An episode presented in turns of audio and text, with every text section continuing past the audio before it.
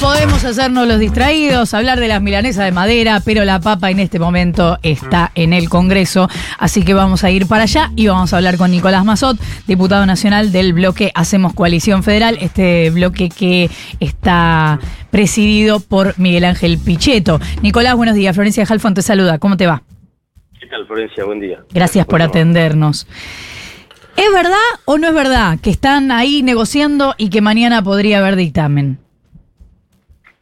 A ver, eh, lo veo, lo veo lejano todavía, porque lamentablemente algo que para, para todos los gobiernos, del color que sea, es bastante natural, que es negociar y que negociar no tiene ninguna connotación peyorativa, sino que se trata simplemente de entender que las distintas bancadas representamos distintos electorados y distintos gobernadores y distintos sectores, y que obviamente eh, eso implica que para formar una mayoría, que es lo que necesitas para que las leyes se sancionen, hay que acordarlas, ¿no? Esto que es tan natural y que, y que hace tanto a la República de la Democracia, ahora está todo empañado eh, como si el gobierno, de, teniendo que hacer eso, fuera un gobierno débil, eh, no pudiera sacar sus leyes porque ceder una coma eh, o un artículo fuera la esencia de una ley.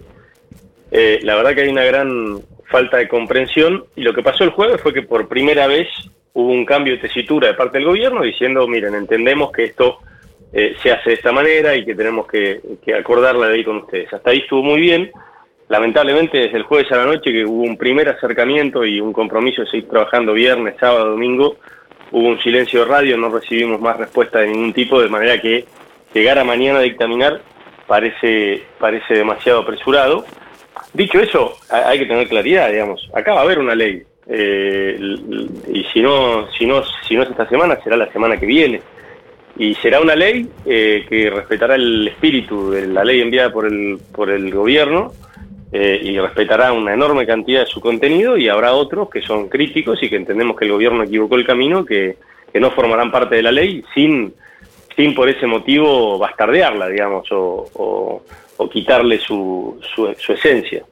Pero hay algo con lo que nos encontramos en los últimos días hablando con distintos diputados, eh, incluso de tu mismo bloque, que hay un momento en esto de empezar a negociar y no poder terminar de negociar y a veces la cuestión más inflexible, que se preguntan si el gobierno quiere efectivamente sacar la ley. ¿Vos pensás que sí? Sí, sí, Florencia. A ver, el gobierno, eh, lo más relevante que tiene, y que por eso uno de los errores es haber mezclado urgencias con, con cuestiones secundarias, es el frente fiscal. Eso es lo más urgente que tienen todos los gobiernos, el gobierno nacional y los 24 gobiernos provinciales.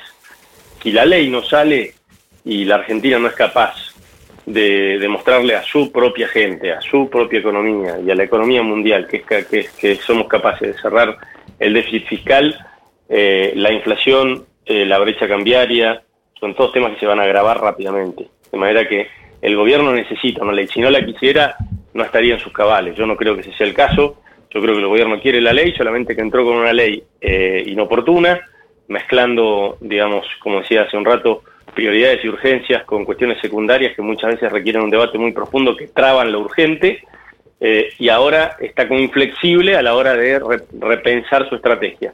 Y eso es lo que está demorando todo, digamos. Vamos a decir la verdad. El gobierno tardó 25 días en mandar la ley, desde el, día que llegó al poder. Eh, nosotros estuvimos desde el 11 de diciembre preparados para una extraordinaria. Tardó 25 días. Hace 20 días la estamos tratando, recién ingresada. Y ya estamos prácticamente hablando de una media sanción en 20 días. Ahora, de esos 20 días, el gobierno tardó 18 días en acercarse a los bloques de la oposición con una postura constructiva de ver cómo eh, lograba una mayoría para sacar esa ley. Y desde entonces, que fue hace tres días, no, no obtuvimos de vuelta una respuesta. De manera que el problema de los tiempos es un problema del gobierno. Eh, Nicolás, ¿cómo te va? Nico Fiorentino te saluda, buen día. Hola, Nico. Eh, ah, bien, muy bien. Hay un eh, hilo conductor entre tres bloques, que son el PRO, la UCR y el bloque que integras vos, que son los gobernadores de los partidos que en algún momento fueron juntos por el cambio, que tienen algunas eh, demandas puntuales. ¿Existe la posibilidad, la están evaluando, es, diría, la están escribiendo la posibilidad de un eh, dictamen propio si el gobierno no, no termina de negociar o no termina de aceptar lo que ustedes le están eh, demandando para acompañar su ley? Sí, sí es una opción porque porque lo que no puede pasar es que no haya ley, insisto, no puede no puede no haber eh, las reformas suficientes como para que demos un mensaje contundente de que tanto el gobierno nacional como los gobiernos provinciales que hagan la tarea cierran sus frentes fiscales. Eso tiene que ocurrir. Y nosotros estamos comprometidos con eso. Es decir, el gobierno sabe que nosotros estamos comprometidos con el equilibrio fiscal y que apoyamos muchas de las medidas eh, desregulatorias y, y- y, digamos, eh, orientadas a, al- a la- a- a sacarle una pata de encima a la iniciativa privada que el gobierno plantea. Ahora, eh, ya que hacías mención a los gobernadores, lo importante eh, no es si se logra el, el- el déficit cero o no se logra el equilibrio fiscal. La, la discusión relevante de política económica es cómo se logra, quién lo paga. Y nosotros ahí tenemos como dos observaciones. La primera es una observación de carácter más social, es decir, el gobierno eligió el camino fácil y dijo y planteó que el ajuste lo paguen los jubilados, los asalariados de la clase media, eh, en un principio cuando el gobierno quiso volver con el impuesto a las ganancias, y, eh, y las economías regionales exportadoras a través de las retenciones. Eh, nosotros ahí claramente teníamos, te- tenemos un freno que tiene que ver con que nos parece que en este momento y con, con estas particularidades, en, la misma ley además en donde, en donde hacen el blanqueo más barato de la historia y la reducción de bienes personales más agresiva de la historia, ¿no? que es el tributo que, que tal vez grava eh, la- la- lo- los patrimonios más altos. Entonces, en ese contexto, que tomemos ese camino, digamos, con jubilados y asalariados y economías regionales es muy poco Y, oportuno. y para ustedes, ¿quién debería de pagarlo?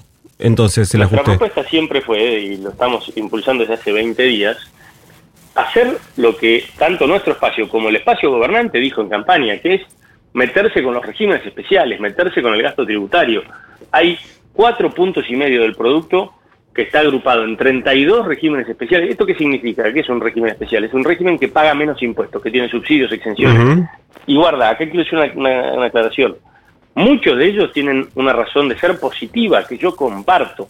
Ahora, lo que digo es, cuando vos estás frente a esta situación, en donde hay que hacer un trabajo impopular, difícil, que es decidir a quién, eh, a quién le pedís más esfuerzo, digo, no tiene que ver con que las cosas estén bien o estén mal, tiene que ver con que hay que cerrar los números.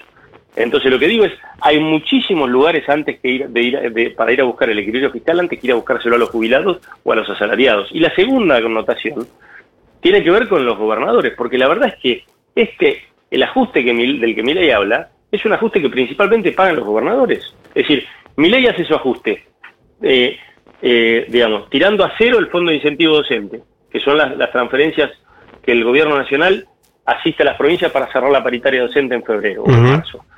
Eh, tirando a cero la compensación de las cajas jubilatorias no transferidas. Hay 13 provincias que en los 90 no transfirieron sus sistemas jubilatorios públicos al ANSES, como hicieron otras 11, y que tienen fallos que avalan que se las compense desde el ANSES anualmente. El gobierno quiere no observar eso. También es plata de las provincias. Lo hace tirando a cero la obra pública, con plata de las provincias. Después, desde el punto de vista de los ingresos, casualmente propone eh, incrementar los únicos dos impuestos que no se comparten con las provincias, que son el impuesto país y las retenciones. De manera que el planteo acá es, es parecido al otro, es decir, miren, retenciones de ninguna manera. No podemos estar diciendo que vamos a volver al mundo y que vamos a surgir de la mano de la exportación si le ponemos 15 puntos a todas las exportaciones argentinas. Y mucho menos cuando esas exportaciones se originan, originando trabajo y empleo en las provincias, las vamos a grabar con un impuesto y no se va a coparticipar. Entonces acá de vuelta el punto, las provincias dicen, momento, nosotros también estamos haciendo nuestro trabajo, nosotros también estamos ajustando, lo que es necesario es que cuando haya recomposición de ingresos a través de impuestos, se haga con impuestos coparticipables. Y ahí volvemos a los regímenes especiales. Está claro. Eh, Nicolás, hago la, la última de mi parte. El DNU. eh, ¿Qué va a pasar con el DNU? Y el DNU lo primero que tiene que hacer el gobierno es integrar la comisión bicameral, que ya a esta altura no entiendo por qué no lo hace. Están los plazos cumplidos, el DNU está vigente. eh, y ahí habría que abordar una discusión detallada, como se hizo en las comisiones, tema por tema, que vayan los constitucionalistas que todos convoquemos a dar su opinión y que después vaya la CGT a hablar del capítulo de empleo, que vayan las prepagas a hablar del capítulo de prepagas y así en adelante. Y, después lo que yo creo que este, como es el DNU eh, más abultado también del que se tenga memoria, eh, nosotros tenemos que adoptar desde la bicameral una, una postura pragmática, siempre dentro del reglamento, que es tratarlo por capítulos, porque es muy diferente el contenido. Eh, y eso se puede hacer. Y nosotros además le dijimos al gobierno que los temas importantes, relevantes del DNU, que algunos compartimos, que, los meta en la ley. Y bueno, y no han accedido a hacerlo todavía. Eh, Nicolás, sé que te tenés que ir. Antes de cerrar, te pregunto si el paro del miércoles te interpela. Eh, a ver, nos tiene que interpelar a todos cualquier tipo de manifestación, cualquier tipo de, digamos, esta ley hizo reaccionar a todas las economías regionales, a todos los sectores, digo, no puede ser que, eh, digo, no es que solamente reaccionaron aquellos que tienen intereses políticos, se terminó afectando y de manera negativa a distintos sectores de la sociedad. Eso tiene que interpelar al gobierno. Es Nicolás Mazot, diputado nacional del bloque Hacemos Coalición Federal. Muchas gracias por habernos atendido. A ustedes, muy buen día. Un abrazo.